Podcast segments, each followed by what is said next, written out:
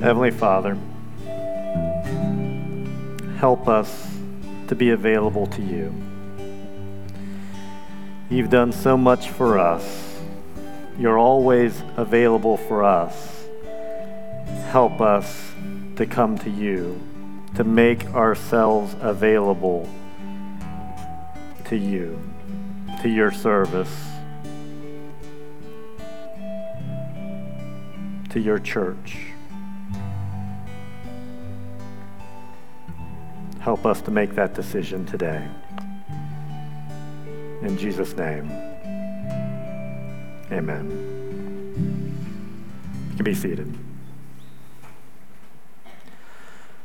It's hard to believe that it's been eight years since this church was started. And as I think back, it wasn't the smartest decision that we ever made to start a church on the 4th of July weekend. And actually, when I think back, it wasn't the idea to start a church on the 4th of July weekend. We actually started with the idea that it was going to be a soft launch on the 4th of July weekend. The actual real start wasn't going to be until August, but apparently the word got out and people started showing up. I mean, so we actually started in July. We weren't really going to start until August, but people started showing up, so then we just said, hey, why not? Let's just start in July but it's hard to believe it's been eight years. But here we are. 1996, a lot longer than eight years ago, an epic comedy came out in 1996. Now, it is, it is not Sabbath appropriate, so do not go home and watch this movie. Kingpin, an epic comedy, came out in 1996. The hero of the movie was Woody Harrelson a bowler. think that there's an epic comedy about bowling is another comedy in and of itself. But his, his bowling career cut short, literally, when his hand gets cut off. But he reaches out to an Amish youth played by Randy Quaid, to convince him to step out of the Amish community, to, to experience the world outside and by running with the group of ex- professional bowlers and leading a life of debauchery. Really, that movie takes parts of the premise from a piece of Amish history. Rumspringa. Rumspringa literally means running around. And it's a word used to describe an Amish practice of allowing their youth to sow their wild oats, as it were. Now, not every Amish community does this, but the ones that do allow this freedom for teenagers between ages 14 and 16. And the freedom grants these teenagers permission to leave the community, to go out on the weekends, and to experience the world outside in whatever way they choose. And it comes with an understanding that when the youth come back, they have a choice to make. They can choose baptism and to live within the Amish church. Or they can leave the community permanently, turn their back on their family, and choose to live out in the world for good. Now, as I look around this room today, I think I'm safe to say that few, if any of us, are Amish. But that hasn't stopped us from engaging in some rumspringas of our own, has it? We just have different names for it. Might be freshman year, spring break, midlife crisis Perhaps some of us are in a Rumspringa uh, type of time right now. Been running around, experimenting a little here and there. But let me ask you this question How's it working for you? We're in the second week of a series called Finding Your Way Back to God. And as I mentioned, the eighth anniversary of TAF. If you've been around this church for any length of time, you know that we are all about helping people find their way back to God. This series is not just about helping people choose Jesus for the first time, because we know that finding your way back to God is an ongoing journey. It's a relationship that has its peaks and its valleys. Time after time, we find ourselves wandering away from home. Over and over again, we turn our backs on God and our community in hopes of finding something better. Again and again, we find ourselves in a state of rumspringa. Finding your way back to God is a life changing moment, for certain, but it's also a life growing process. There are five different awakenings that we're going to focus on in this series. And these five awakenings show up in a book by Dave and Jon Ferguson upon which this series is based. And last week, we talked about that first awakening awakening to longing. This awakening is all about those universal longings that we all have for love, purpose, and meaning. And it's these longings that give us that restless feeling that there's got to be more to this life. Unfortunately, too often we take those God given longings and look to fulfill them apart from God.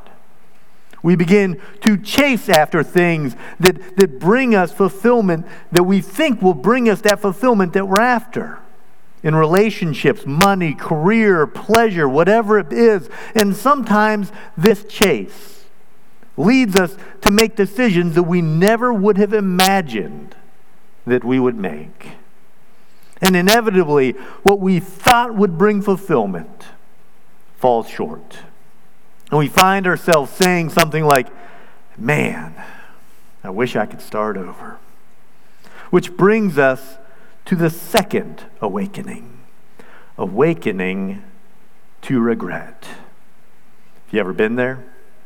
At a place where you just wish you could start over? Wouldn't it be great if you could just do get a do-over, a mulligan, go back to where we made that ridiculous decision and take it all back and begin again? I've been there. My guess is that you've been there too. Some of you may be there right now. As, as I mentioned, this entire series is based around the story of the prodigal son.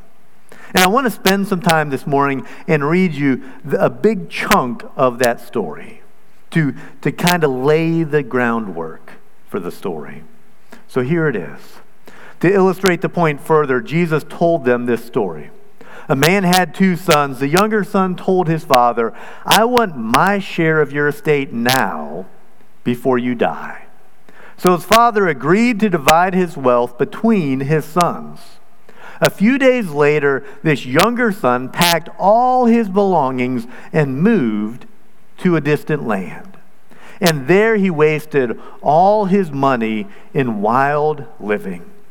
About the time his money ran out, a great famine swept over the land, and he began to starve.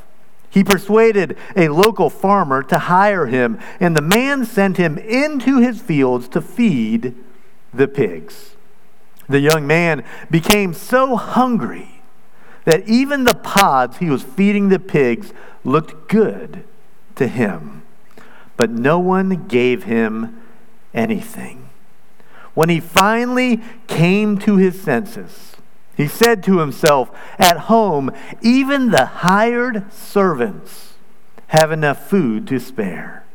And here I am dying of hunger. I will go home and to my father and say, Father, I have sinned against both heaven and you, and I am no longer worthy of being called your son. Please take me on as a hired servant. So he returned home to his father, and while he was still a long way off, his father saw him coming, filled with love and compassion. He ran to his son, embraced him, and kissed him. His son said to him, Father, I have sinned against both heaven and you, and I am no longer worthy of being called your son. But his father said to his servants, Quick, bring the finest robe in the house and put it on him. Get a ring for his finger and sandals for his feet, and kill the calf that we have been fattening. We must celebrate with a feast. For the son of mine was dead and has now returned to life. He was lost, but now he is found. So the party began. Today, I want to focus on just two verses from that larger section. One particular section of this story, and these are the two verses I want to focus on verses 17 and 18. When he finally came to his senses, he said to himself, At home, even the hired servants have enough food to spare. And here I am dying of hunger. I will go home to my father and say, Father, I have sinned against both heaven and you. Two pieces of this story. When he came to his senses, and I will go home to my father. When he came to his senses, the son was experiencing this second awakening. The first was longing for something more, for, for that there had to be something more to life than just eating and working and watching Netflix and doing it all again the next day. There has to be purpose and meaning for life. So the son sets out for that distant land and attempts to find that something more, but he winds up wasting his entire inheritance that he received from his father. He's so broke, he can't even buy a single plate of food. And that's when that second awakening happens the awakening to regret. And that's where the story turns. He comes to his senses.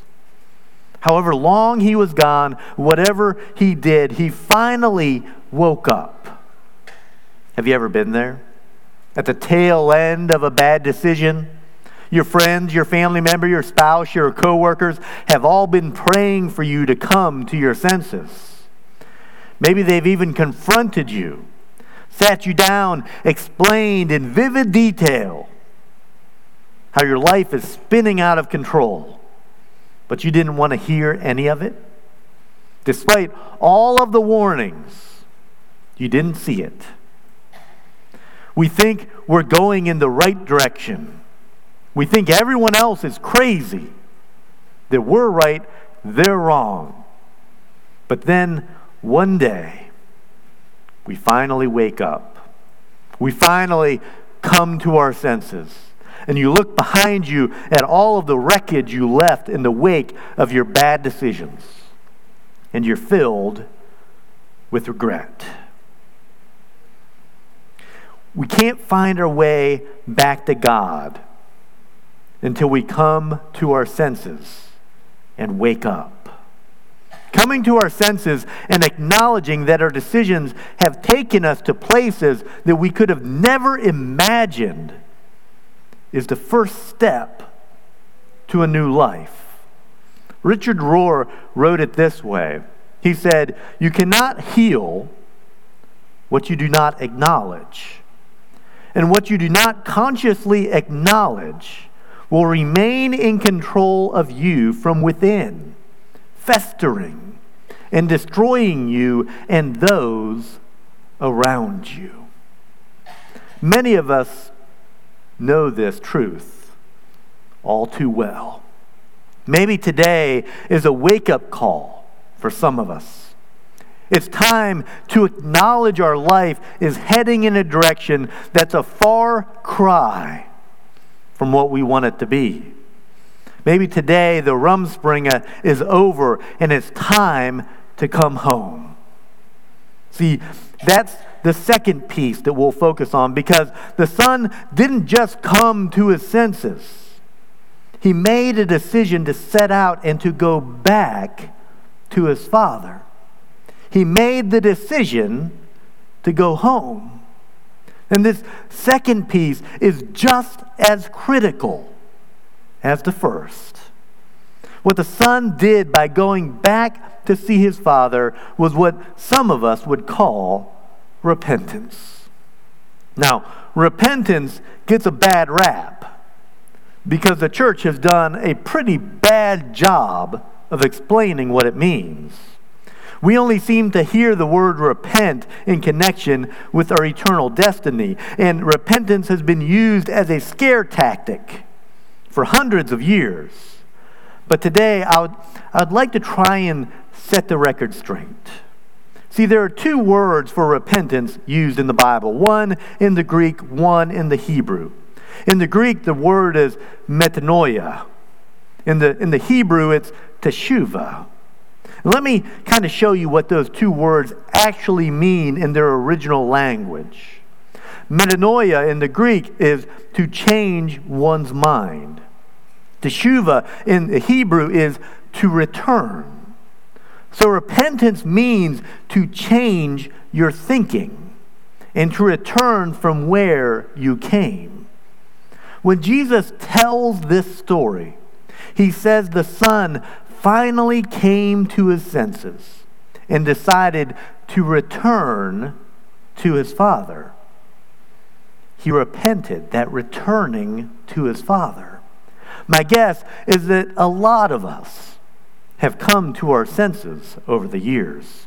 We recognize that the decisions that we have made have led us to places where we, regret, where we have woken up with regret. Maybe there were financial decisions, maybe there were relational ones, or there were decisions we made in the moment that made us feel good, even though we knew in the moment that they were wrong. And we've woken up to regret many, many times. But we've never made it to that second step of returning home. We want the change.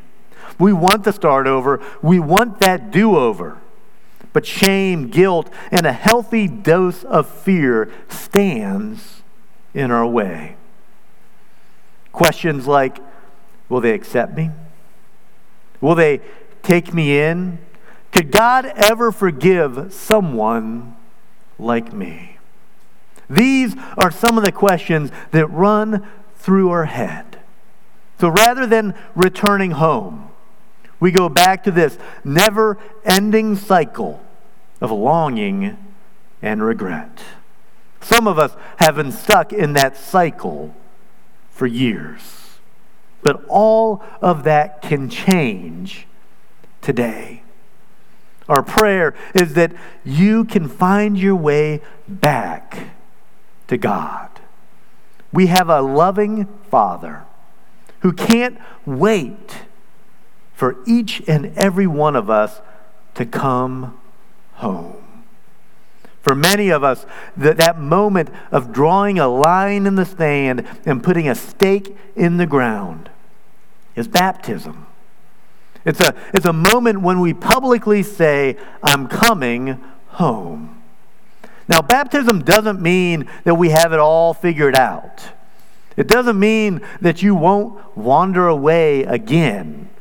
But it doesn't mean, but it does mean you're coming home, and home is where you want to stay.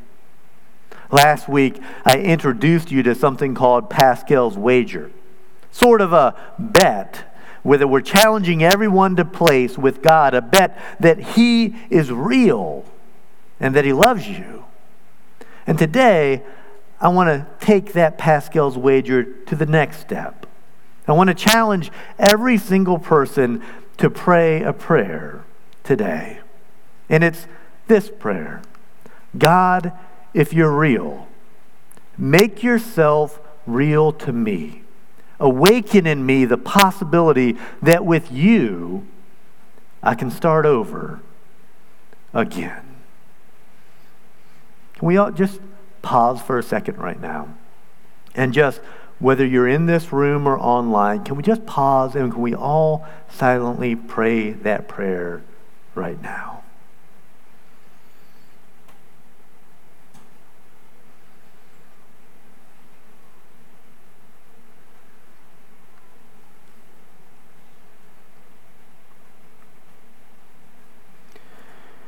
See the story of the prodigal son. It's your story. It's my story. It's all of our stories. And I want to close today by reading you a retelling of the prodigal son story, this time by the author Philip Yancey. And I want you to listen in this version of the story, an invitation from God Himself whispering, Come home. Today can be the day that you come to your senses Today can be the day that you decide to return to come home. See, here's the story. Her name is Krista. She grew up in a small cherry farm in Traverse City, Michigan. She was a wild child who dismissed her parents as old fashioned for how they responded to her piercings and tattoos. One night, Krista and her parents had a huge fight. At the end of it, she slammed the door and said, I hate you. Then acted on a plan she had been rehearsing for months in her mind. She ran away to the big city of Detroit. Within a few hours of arriving in Detroit, she met a man who seemed warm and nice. He drove the most expensive car she had ever seen, and he was willing to take her in. Now, this nice man taught her a few things that would make her valuable on the streets. And because Krista was young, she brought in top dollar for her services. As time went on, and as she got a little bit older, she wasn't bringing in top dollar anymore. So she was thrown out on the street with no money but a drug habit to support. One night, she thought back to those sunny spring days when she would be lying underneath a cherry tree. Realizing that renting her body out on the streets of Detroit was no way to live, she decided that she would head north, maybe move to Canada to start over. On her way north, she decided that she'd try something that she thought had no chance of actually working. She mustered up enough courage to give her parents a call. Now, no one answered, but she left them a message telling them that she'd be passing through Traverse City on her way to Canada. And if they wanted to see her, she would be at the bus station around midnight. After hanging up, she thought leaving that message was stupid. It was stupid because the odds were that they were probably happier now that she was gone. As the bus, as the bus headed north, she could see the sign saying that the bus was getting closer to Traverse City. She ran through the possible scenarios in her mind. Nobody would be there to meet her. Somebody would be there, but, but only to shame her, to condemn her. Finally, the bus arrived in Traverse City. And she heard the bus driver say, 15 minutes at this stop. 15 minutes. All her mental rehearsing didn't prepare her for what she found when she stepped off the bus. At midnight, in this small town bus depot, she found dozens of familiar faces belonging to aunts, uncles, cousins, and grandparents, all wearing silly party hats A huge banner hanging from the walls said, Welcome home, Krista. Her dad broke through the crowd, ran up to her, and as she tried to explain herself, he wrapped his arms around her, making it clear that all he really cared about was that his daughter was home. Heavenly Father, thank you that no matter what we do, no matter the mistakes we make, no matter how far away we try to run away from you, you are always there watching for us to come to our senses. To come to our senses and to make that journey home. All we have to do is start the journey, and you're ready willing, and able to accept us home. You're there waiting for us to hold us in your arms, to wrap a robe around us, put a ring on our fingers, to give us new sandals, to throw a party. No matter what we've done, we always have a home with you. In Jesus' name. Amen.